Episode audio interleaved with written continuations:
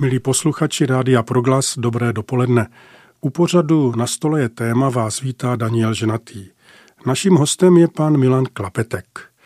Vyučený soustružník, jevištní technik, teolog, výtečný znalec latiny. Ve svých, snad to mohu říct, 78 letech přednáší humanitní předměty na Vysokém učení technickém v Brně zajímavá postava. A k tomu všemu je pan Milan Klapetek velký znalec pohádek, přesněji pohádkových motivů. Doufám, milí posluchači, že náš následující rozhovor vás o tom přesvědčí. Milane, pohádky občas chápeme jako trochu naivní dětské povídání, aby tomu děti rozuměli, co my dospělí přece už dávno víme. Je to tak? Eh, ano, tak to většinou člověk míní a tak se to tak asi každý druhý domnívá, ale já bych řekl, že v pohádkách je úžasný potenciál, který nám mnohdy chybí a který je dobré doplnit.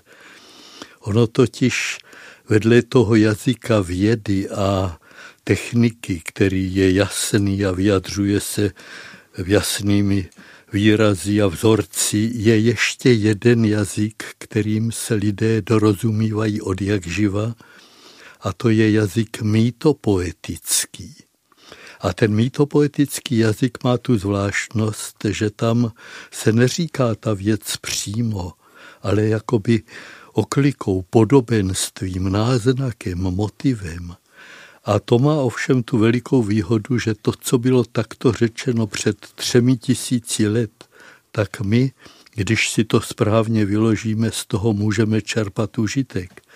A může nás to obohatit a poučit a přinést nám moudrost.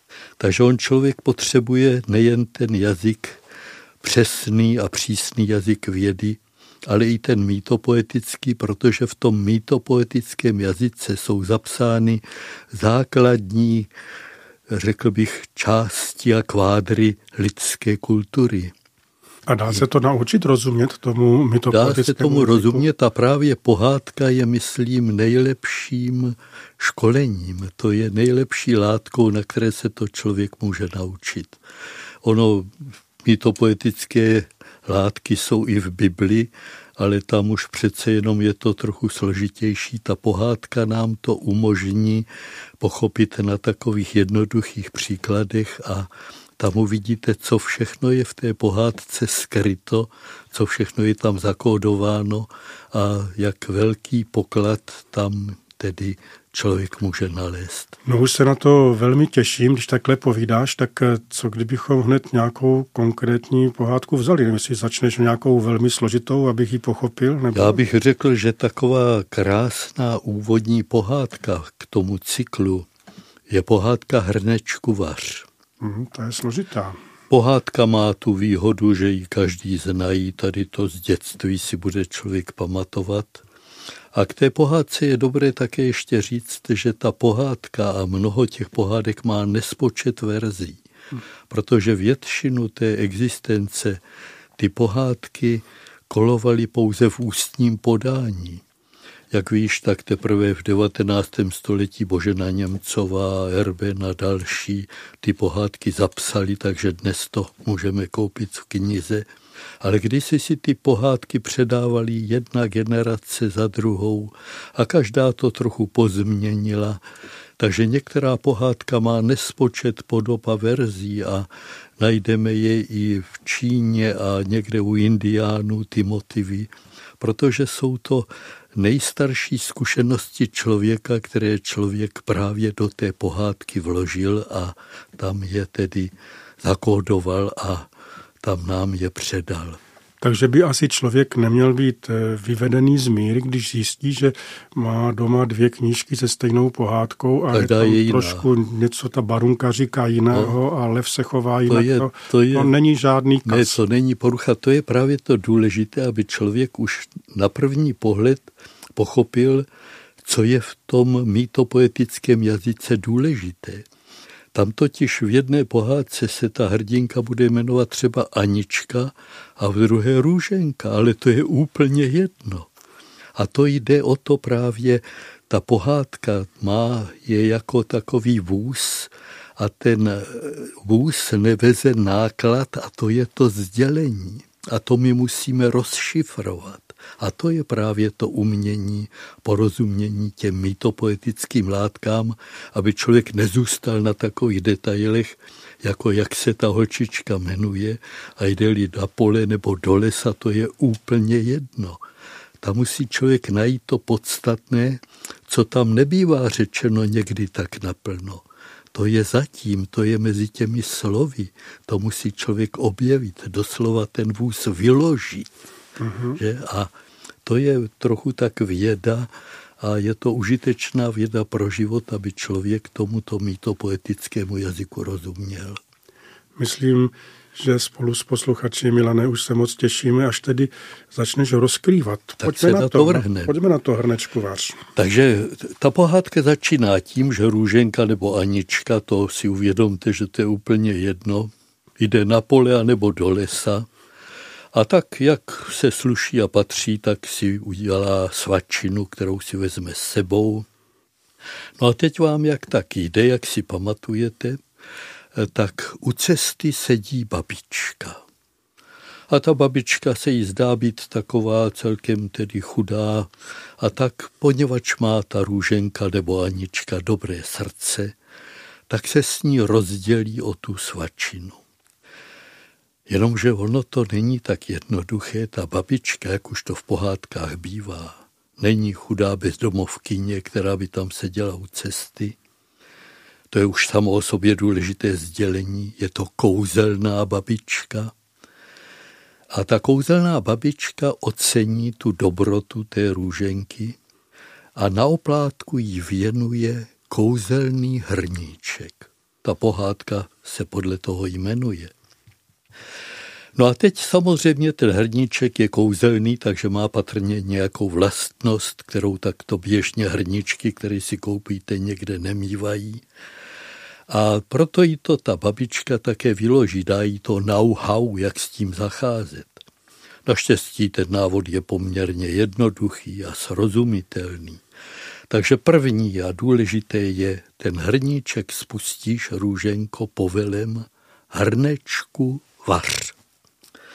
Ale teď vám je důležité v těch pohádkách, že člověk musí vnímat to drama a tu dynamiku, takže když jí řekne, spustíš to povelem hrnečku vař, tak teď udělá takovou malou pauzu dramatickou a řekne, ale teď si hlavně, Růženko, zapamatuj, jak to zastavíš. Zastavíš to povelem hrnečku dost. Takže to je všechno, to k tomu stačí a růženka poděkuje, vezme hrníček do taštičky a jde a v lese nebo na poli vykoná svou práci. No a když přijde večer domů, tak se těší už, jak ten hrníček vyzkouší.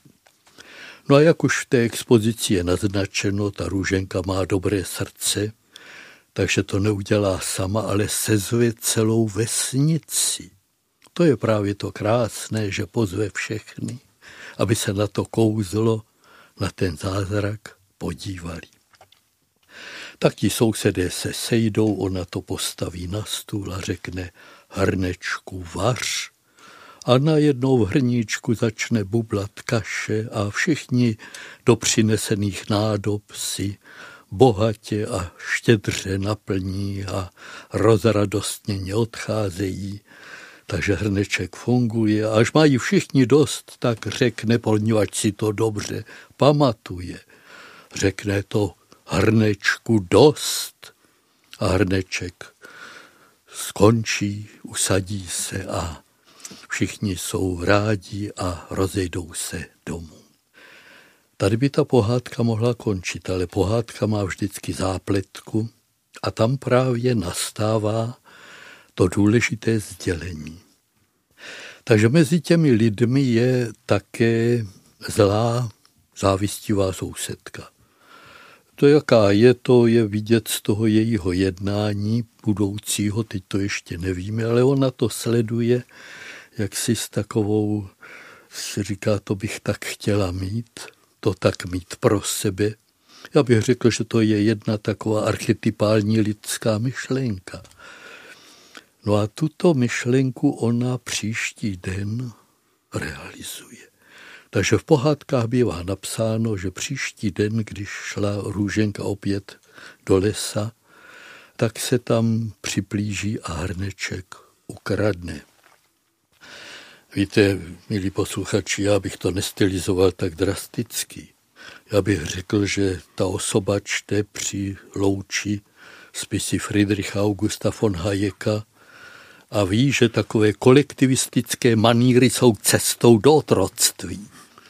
Takže ona ten hrníček, prosím vás pěkně, obětavě privatizuje. Ona nemusí překonávat žádný odpor, jak by se dnes ptal kriminalista. Možná i vy pamatujete ty doby, jaké já pamatuji na Vysočině, kdy když lidé šli na pole, tak nezamykali. A když už někdo byl tak přecitlivělý, že zamkl, tak klíč byl zásadně za květináčem anebo pod rohoškou. Takže ona nemusí nic lámat, nemusí páčit, jenom prostě si odemkne nebo otevře hrneček, vezme a teď si to udělá doma sama pro sebe. Ale tady právě, přátelé, spozorněte, protože teď přichází na scénu psychologie, skoro bych řekl. Ta osoba, která je vedena tím ziskuchtivým motivem, ona to chce mít, ona to chce pro sebe. Ona si nevšímá toho, jak se to celé obsluhuje. Jí zajímá jenom, jak to získat a jak to spustit. A tak doma ten hrneček, který postaví na stůl, ten povel na spuštění si pamatuje, řekne hrnečku vař. No a hrnečku je to jedno, na tento povel zareaguje a teď vaří a ona se říká, no to jsem na to vyzrála, teď to mám pro sebe a naplní všechno, ale najednou, najednou zneklidní. Dobra, co teď? Co teď? Hrneček vaří a teď najednou už nemá žádnou nádobu. A hrneček vaří a kaše z něj teče. No a teď co teď? Co teď? Teď je bezradná. Najednou kaše začne naplňovat místnost, začne vytékat okny, a pohádka to dokonce tak krásně líčí, že vytéká i komínem. No skončilo by to špatně, skončilo by to ekologickou katastrofou, nebýt té šťastné okolnosti, že růženka se vrací potom z pole a teď vidí z údolí zatopené kaší, takže na dálku tím správným povelem to zastaví. No a jak je to v pohádce tak krásně optimisticky napsáno. Ti sousedé, kteří jdou také spole, to také vidí, ale prokoušou se tou kaší, takže nakonec to ještě spotřebují, no a dostanou se domů. A tak ta pohádka šťastně končí.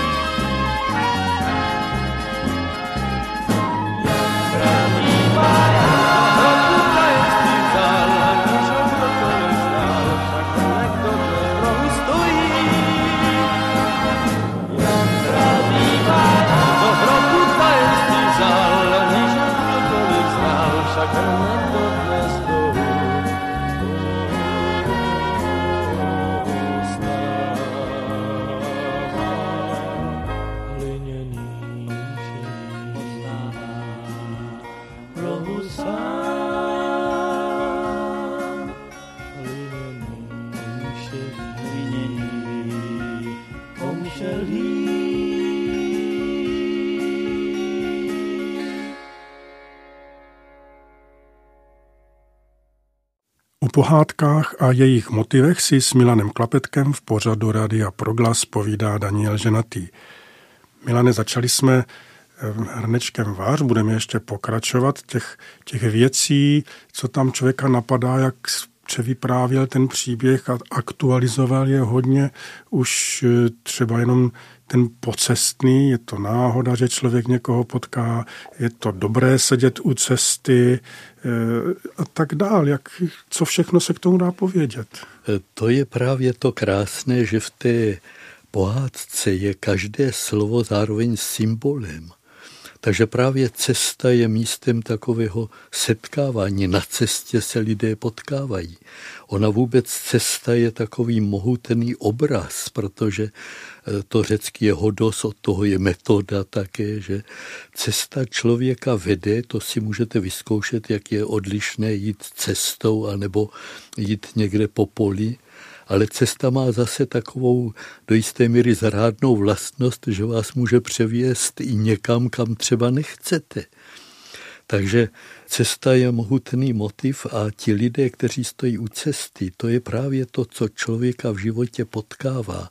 A pohádka nám to vždycky předkládá, takže to není náhoda. Že to vždycky nám něco poslalo do té cesty někoho, a ta setkání na cestě, to je vlastně to vzdělávání, to je ten růst člověka, to je to setkání toho jeho světa s jiným světem, které se tam odehraje. No a na té cestě ještě bývají rozcestí a to už je tedy podobenství na kvadrát, protože tam většina hrdinů v pohádkách se na začátku své cesty ocitne na rozcestí a tam je řečeno, podívej se, půjdeš-li tudy, budeš mít třeba hlad ty a tvůj kůň bude mít dostatek a půjdeš-li tou druhou cestou, budeš eh, mít ty dostatek a bude hladovět tvůj kůň. Co si vybereš? Herakles se ocitá na rozcestí na začátku své cesty. A takže to setkání té růženky na té cestě, to patří k takové expozici toho pohádkového příběhu. Člověče, tady to potkáš taky. A když tak zůstaneme hned u toho úvodního, co člověka napadne, Není to trochu škoda, že těch setkání ubývá, nebo jak to vlastně? Ubývá těch setkání nebo ne? No, takových romantických trošku setkání no. na venkovské cestě ubývá. Já, to mě, ubývá. Mě napadlo hned, tak jsi to říkal, že e, rád beru stopaře, rád jsem no. stopem jezdil, ale stopařů ubývá, to je úplně ubývá, vyhynulý druh, no. může za to mnoho, mnoho věcí, ale taková ta setkání těch krátkých letmých rozhovorů, je, kdy člověk je, netušil, je. jestli no. ten člověk jako bude s ním řeč, nebude řeč, bude mlčet, nebude mlčet. Někdy se napálil, ale někdy to bylo příjemné a člověk to na to je, vzpomíná. To je to. Kde můžeme najít taková to Já mám dojem, že samozřejmě dnes ta doba je podstatně rychlejší, ale já jsem si dal takový závazek třeba, že na prvního člověka, kterého ráno potkám, se usměju a jak si s ním navážu zrakový kontakt. On každý ne je k tomu jaksi náchylný, ale to je to, co člověk zažíval krásného právě na té vesnici, že to setkání na cestě, to je něco, i když jdete stejným směrem, tak samozřejmě se můžete k někomu připojit a když jdete obráceně, tak se zastavíte, můžete se dozvědět, co tam je, tam, odkud on jde. A já mám dojem, že z takových krásných setkání se skládala ta krása toho života a ta poezie. A právě tady ta schopnost vnímat i ta setkání jako takový dar, jako takovou perlu do toho života, to je podstata toho, co myslím německý básník, romantický Hölderlin, nazývá poeticky žít na tomto světě. Aby člověk dokázal vidět ne tu syrovou realitu, ale vnímat ten svět jako, jako jeviště, jako znamení, i tu cestu jako cosi, co je takové skoro metafyzické a v tom je ta krása, kterou mě naučila ta Vysočina. Já si vzpomínám jako farář, nebo jsem stále farářem, když člověk chodil na návštěvy, tak já jsem vždy měl vlastně lepší pocit z takových těch rychlých, nepřipravených. Jenom ano, jsem šel ano. něco vyřídit, jenom jsem šel na vesnici něco vyřídit, že děcka do náboženství to budou mít ne ve dvě, ale o půl třetí nebo nějakou podobnou důležitou. A vždycky jsem někoho potkal a zůstali no. jsme někde stát a měl jsem pocit, že intenzita těch rozhovorů byla silnější než ano, někdy těch ano. připravených a mám radost, že se objevuje vlastně i v teologii, v pastorační teologii nový směr Němci tomu říkají Kurzgespräche, jo, ano, ano, krátké rozhovory. No. Tak já jenom bych toho využil, abych eh, nabádal nebo trošku připomněl, že si to nemusíme vykládat jako zbytečné, ne, ne. že to, že někoho potkáme a zdržíme se s ním na rohu nebo u dveří pekárny hmm. nebo u výtahu nebo u popelnic, vůbec není ztracený čas a že to může být velmi vzácná chvíle. To je právě, tomu se také říká, to je sociální sdělení. Když se takto člověk s někým zastaví a jenom se ho zeptá, jak se máte a tak dále, tam jde o něco mnohem víc než o ta slova. Tím tomu člověku říkáte, si součástí mého života. Jsem rád, že jsi na světě. Jsem rád, že jsem tě potkal. Stojí mě za to tu chvíli tady s tebou strávit. A to člověk také toto sociální sdělení vyhodnotí a s radostí ho přijme. Ono se taky říká, že když je člověk na tom nejhůř, tak často slyšíte takový povzdech, po mně už ani pes neštěkne. Hmm. Jo, ho už ani nikdo nezastaví, když ho potká.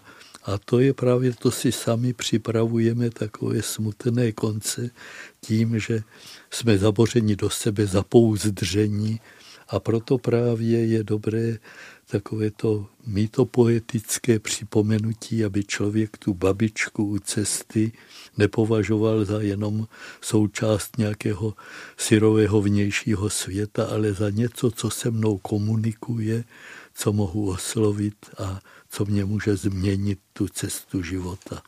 Ono se zdá, že v těch pohádkách, aspoň jak to tak s tvou pomocí začínám vidět, se to dost rozděluje na dobro, zlo, nebo na lidi, kteří jsou schopní a nejsou schopní, vidí něco, nevidí ano. něco.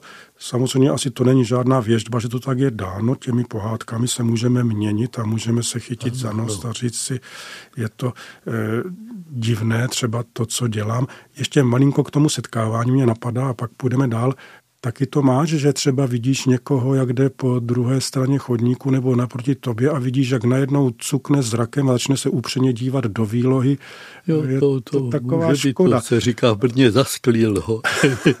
no, tak si také říkám, že dost se lidí vlastně dělí podle toho, jestli si říkají, a někoho potkám, zeptám se ho, anebo mám kote zase, abych si s ním no. povídal, to radši tady budu studovat, jaké mají kuchařky ve výloze nebo něco Ono to je také dáno třeba tou zkušeností. Jsou lidé, kteří, kdyby se s nimi navázal hovor, tak nestihneš ten vlak, protože ti začnou vyprávět, co mají ve slevě a co viděli včera v supermarketu.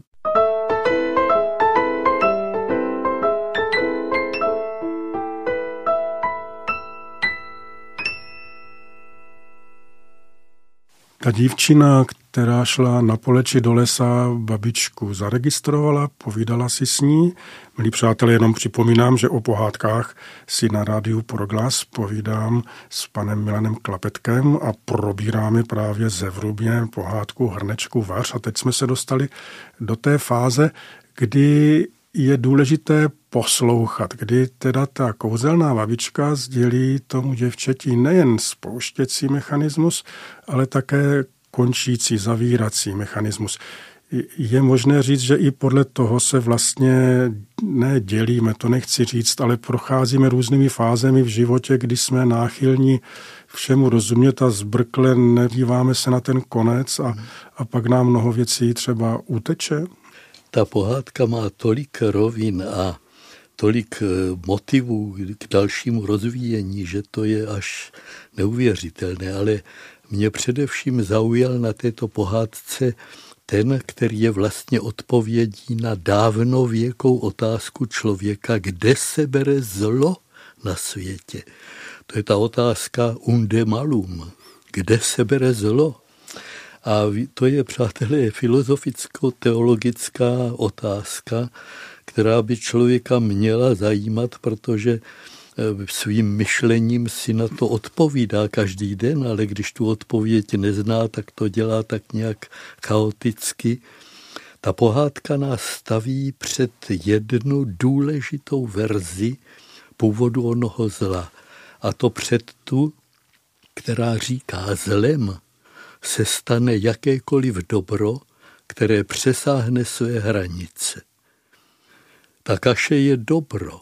Ta kaše je dobro dokonce pro život, je tedy potřebná umožňuje ho. No ale i v té kaši je možno se utopit. A já si vzpomínám na eh, přednášky profesora Biče, starozákonníka, který i k biblické potopě říkal ono, jakmile nezvládnete cokoliv, tak vám to může začít stoupat nad hlavu a utopíte se v tom. Každá věc, každé řešení, každý prostředek má svoji oblast. Je čas boje, čas pokoje. Každá věc má svůj čas a své kvantum. A když ho přesáhne, stane se pohromou. Já myslím, že to si člověk může nejsnáze připomenout na lécích. Ony léky jsou v podstatě vlastně jedy, ale my je bereme v takových dávkách, ve kterých nám pomáhají. A to je potom tam důležité dodržet tu dávku, která opravdu bude pomocí, protože tím lékem se můžete uvést do stavu ještě horšího, anebo přijít o život. Takže to je právě to u čehokoliv, co člověk používá v životě, by si měl vždycky uvědomit, jak se to spustí, ale hlavně jak rozezná, že je toho dost a jak to zastavit.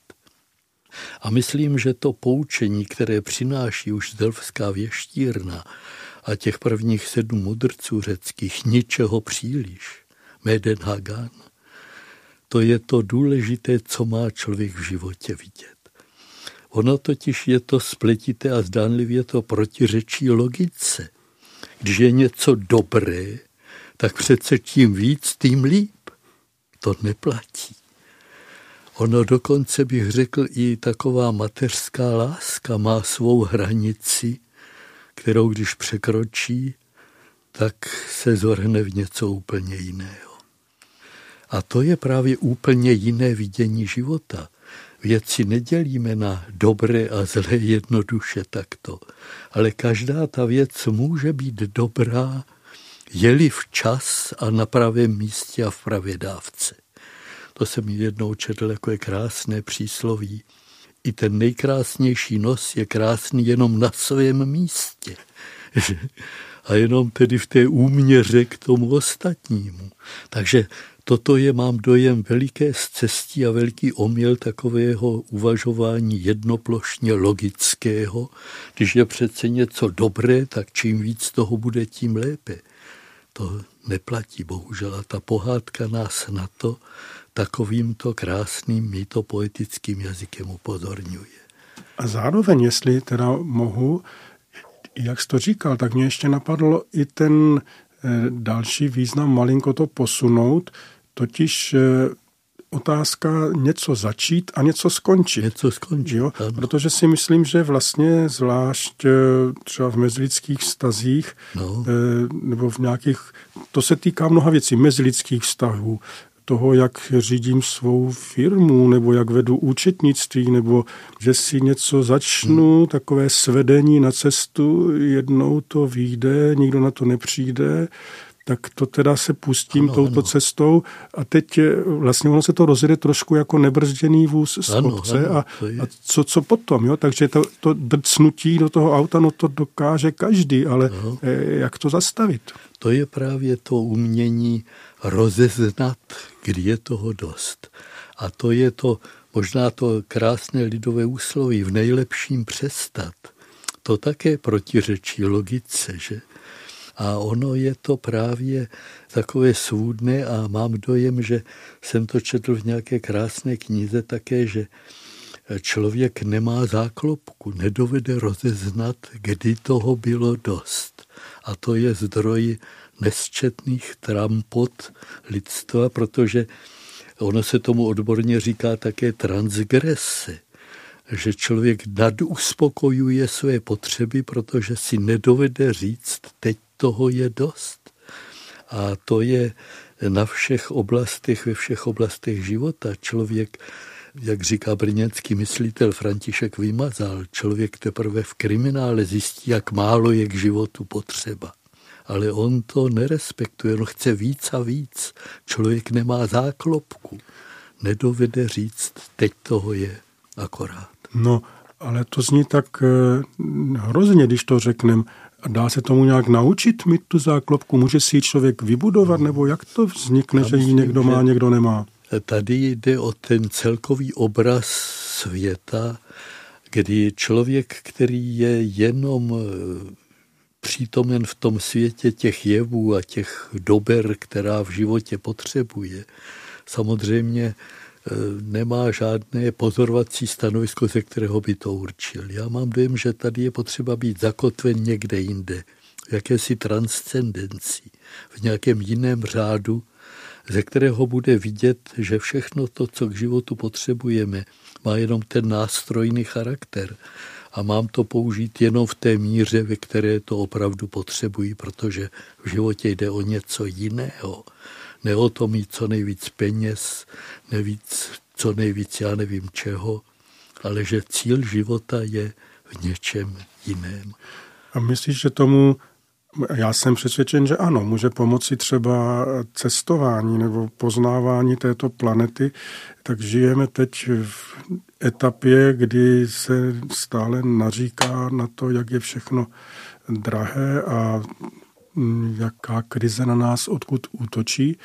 Ano, to já to nechci zlehčovat, že hmm. jsou lidé, kterým se vede velmi zle. Zároveň ovšem mám také tady ten pocit, že jsme, já nevím, trošku rozmazlení, no. nebo že nerozeznáváme, že vlastně máme dost, že být spokojení s tím, co ano, máme, je dostatek a že může přijít něco, no nechci, abychom byli v kriminále, abych, aby nám kriminál otevřel no, oči, ale m, taky to tak vidíš? To je právě to, že člověk asi nemá takové nějaké srovnání, které by mu toto ukázalo, co říkáš. A já jsem jednou padl v antikvariátě na krásnou knihu paměti Františka Vaváka, rychtáře Milčického. A to je z 19. století, jak ti lidé na tom venkově žili, jak jednoduše, kolik, kolik jak málo potřebovali. A teď si člověk uvědomí, on člověk je bohatý ne tím, kolik má, ale co mu stačí. To je ta hluboká filozofická moudrost, která je také v těch pohádkách. Mít dosti na tom, to biblické mít dost na tom, to dnes je skoro podvratné a provokativní. Jo? Mít dost na tom, mně to stačí tady toto. A to je právě to, co ovšem vyžaduje, aby měl člověk tu svou jistotu a ty hodnoty někde jinde zakotveny. A je možné k tomu dospět eh, pozvolna přirozenou cestou, anebo člověk potřebuje nějaký šok a nějaké kopnutí a nějaký pád, protože když vezmeme biblické postavy, tak většina těch biblických postav, které vyznívají kladně, ale vlastně také se stouply dost hluboko a natloukli si nos a pak je si pán Bůh vybral s tou chybou. Tou kterou... chybou, aby to nesli, to poselství. Ano. Já mám dojem, že proto je to napsáno, aby na to člověk případně mohl přijít i bez toho, že si sám natluče ten svůj kokos, že aby si řekl, ono to může vyplynout i z toho, že si uvědomí, že i uprostřed těch všech věcí, obklopen těmi krámy, stejně se nebude cítit šťastnější. A to je právě to veliké téma, které také teď rozvíjí ta pozitivní psychologie štěstí, co dává člověku ten dobrý pocit. A tam to první a důležité sdělení, že to nejsou věci, kterými se člověk obklopí, ale spíše vztahy. Spíše to zakotvení v tom takovém, řekl bych, nábožensko-metafyzickém způsobu.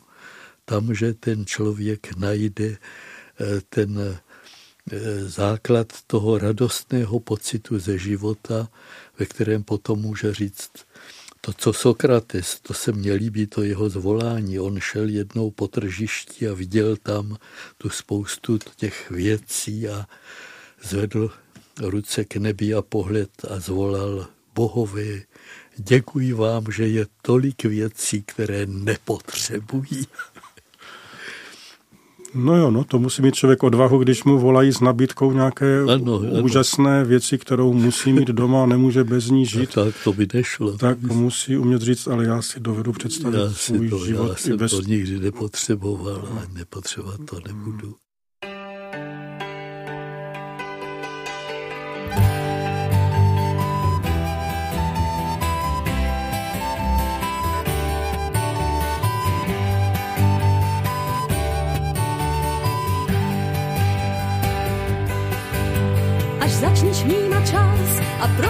Hru světel, co žou. Jako dřív zajdi spočítat si hvězdy, pořád tu jsou. Až tvůj spánek dříve klidný, jako lehké bírko odnese zvon. Až tě unaví písně, zastav se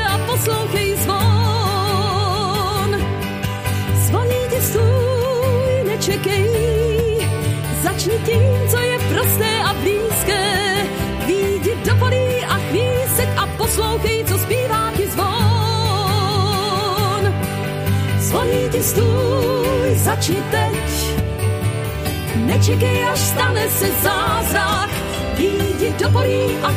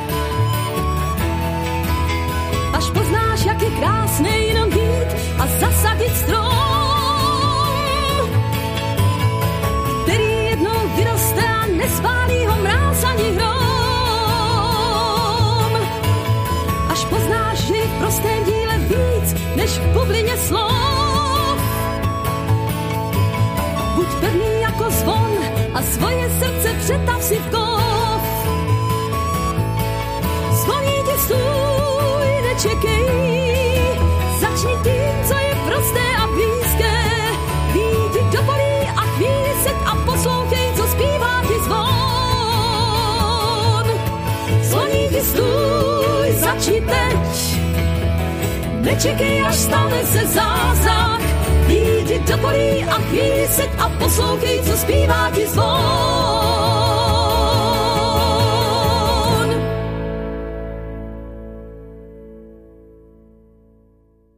O pohádkách a jejich motivech si s Milanem Klapetkem v pořadu Rádia Proglas povídá Daniel Ženatý. Milane, my jsme hrnečku vaš rozšířili, probrali, ještě to teda dokončíme. Tam ten motiv toho, že se něco začne a je potřeba znát také ten konec. Měl si o tom, že to je v případě nezřízeného dobra, kdy toho dobra jako té kaše je příliš, příliš a začne to vlastně páchat zlo. Měli jsme to o tom, že člověk může začít věci třeba ve vztazích, lehkovážně a pak najednou neví, jak to všechno zastavit a co to všechno způsobí. Může se to týkat třeba i myšlení nezřízené, jakési představy sama o sobě, co všechno zvládnu, do něčeho se hmm. pustit, vzít sebou lidi, své nejbližší a najednou zjistím, že tudy cesta nevede, nebo že to neukočíruju. To je právě to, že i v té oblasti myšlenek by člověk měl vědět také kam až. Já mám dojem, že ona každá myšlenka je nějakým způsobem ušlechtilá, nebo v té době mohla být dobrým řešením nějakého deficitu, takže třeba individualismus.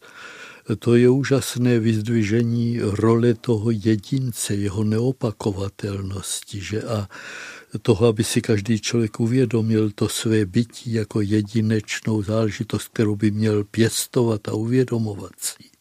Ovšem je to jako s tou kaší.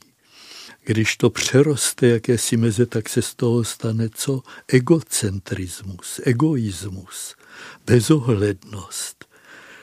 Ovšem na druhé straně kolektivismus, to je také krásná myšlenka. Ano, máme si být vědomí toho, že jsme součástí nějakého celku. Máme si být vědomi toho, že vůči tomu celku máme nějaké povinnosti, ale i tuto myšlenku je možno jako s tou kaší přehnat až do krajnosti, takže se stane pohromou. Ona jakákoliv myšlenka, která přesáhne tu rozumnou mez, se stane pohromou a tady je taková zajímavá specifika toho evropského myšlení, které má takovou vlastnost, která se na té Vysočině eh, nazývala lidově od pangetu k pangetu. Od jedné krajnosti, kdy jsme něco nezvládli a nechali narůst do nebetičných rozměrů, které už tedy byly pohromou, se přesuneme do opačného extrému a stane se pohromou zase eh, to něco, co jsme předtím úplně vyřadili. A to je právě ta věc, že i každá ušlechtilá myšlenka má také jakousi svou oblast, své pole.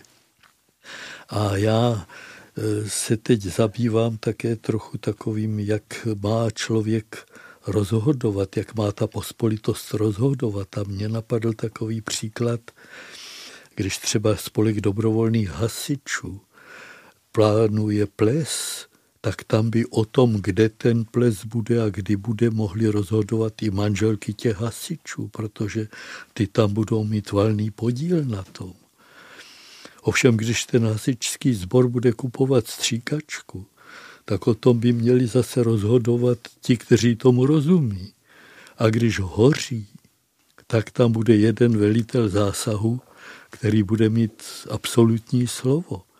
Každá věc má svou jakousi oblast, každý způsob myšlení a rozhodování má oblast, ve které je legitimní. A to mám obavy, že platí i pro ekonomické teorie a člověk, který zná jenom jednu, tak samozřejmě nemůže rozeznat, kde ona končí a kde by měl říct, no a tady by možná mělo přijít trochu něco jiného už. Takže on jeden by znárodnil i verpánek, tomu krejčímu a druhý by e, případně rozdělili ten vzduch, protože to je takový pozůstatek jakéhosi e, společného jmění. Že? Takže rozeznat, kam až ta myšlenka a kde je doma a kde je opodstatněná, to je nakonec totéž, co řešíme o té kaši. Tak je krásné, že jednoduchý, přehledný příběh pohádky Hrnečku Vař, která se zdá vlastně až primitivní nebo nehodná toho, aby se dětem vyprávěla. Možná, když listujeme večer, co budeme dětem nebo vnukům číst, tak ji přeskočíme, protože si řekneme něco dramatičtějšího nebo něco, něco jiného. Přesto je v ní tolik skryto, tak je dobře, že jakou funkci má, když to ty děti poslouchají a samozřejmě eh, nemají k tomu tady ten výklad nebo tu metodu nebo neobjevují všechny ty vnitřní vztahy, ale pouze to do těch jejich hlav padá jako příběh. Co se myslí, Ono je že se dobré děje? to tak trochu aktualizovat. Ono víš, podívej se, Frantiku, ono, hračky jsou dobré, ale ty už jich máš tolik, že už se v nich nevyznáš a že o ně zakopáváš tady. Tady vidíš, že i to dobro má nějakou si mes a že už ani další bys možná nechtěl. A tak je to se vším. Když budeš sportovat, tak to má také svou hranici, protože abys to dělal na úkor učení, anebo abys tam přišel o zdraví, to taky není dobře. To se nauč, prosím tě, že musíš vždycky vědět, jak se to zastaví a hlavně rozeznat, kdy ničeho příliš. Co je přílišné, je buď hloupé nebo hříšné. To také znělo jednou úsloví takhle. Mm-hmm. A to je krásné, že ta informace, která je uložena v té pohádce, to je jako jsou léky se zpomaleným uvolňováním. Když mu to takto řeknete, na to si v životě mockrát vzpomeneš, že čeho je moc, tak to je špatně že si to vždycky uvědomíš a vzpomín si na tu pohádku. A to je potřeba tu pohádku tedy podat tady s takovým nějakým akcentem, že a to potom v té mysli tam bude.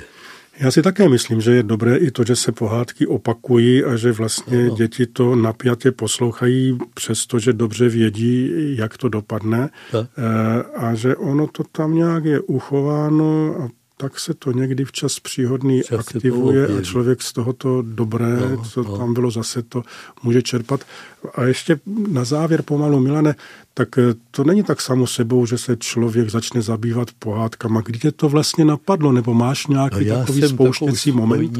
to je to orientální myšlení, poněvadž mnoho těch pohádek vychází z orientálních historik, příběhy tisíce a jedné noci.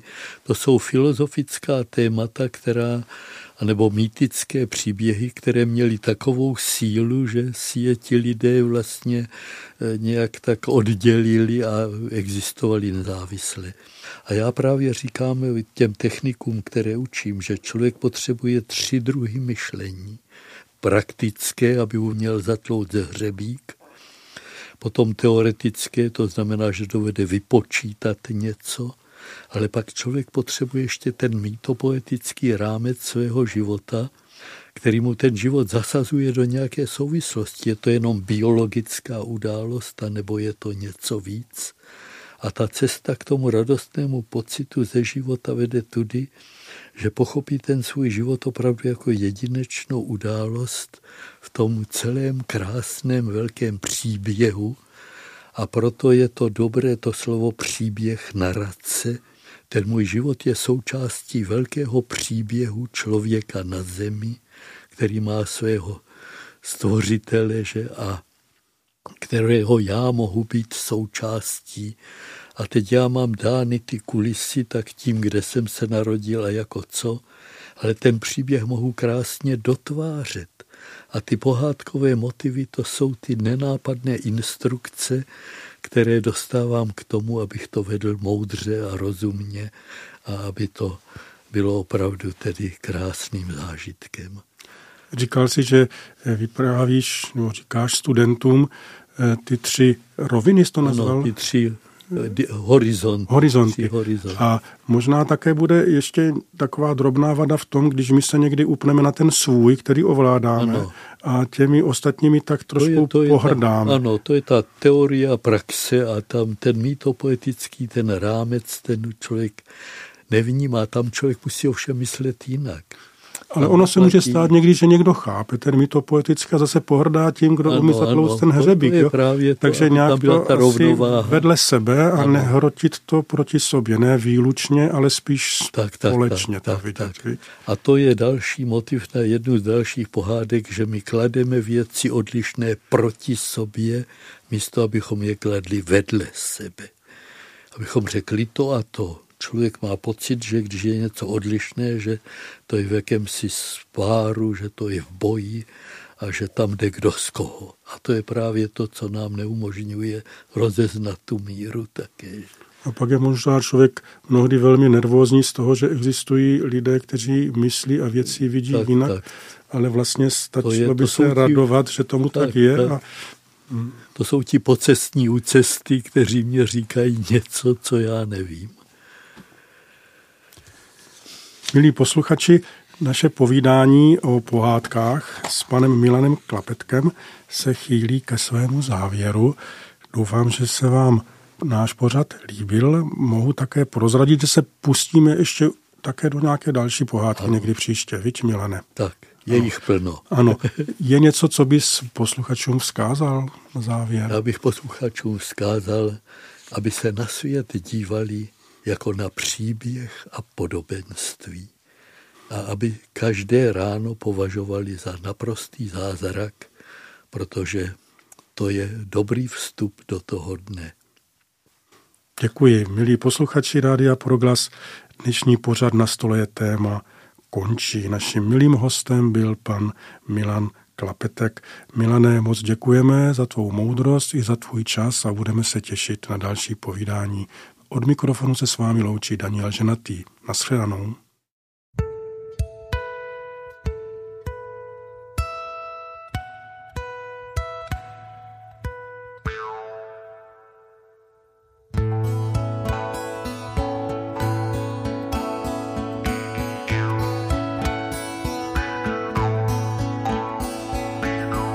Some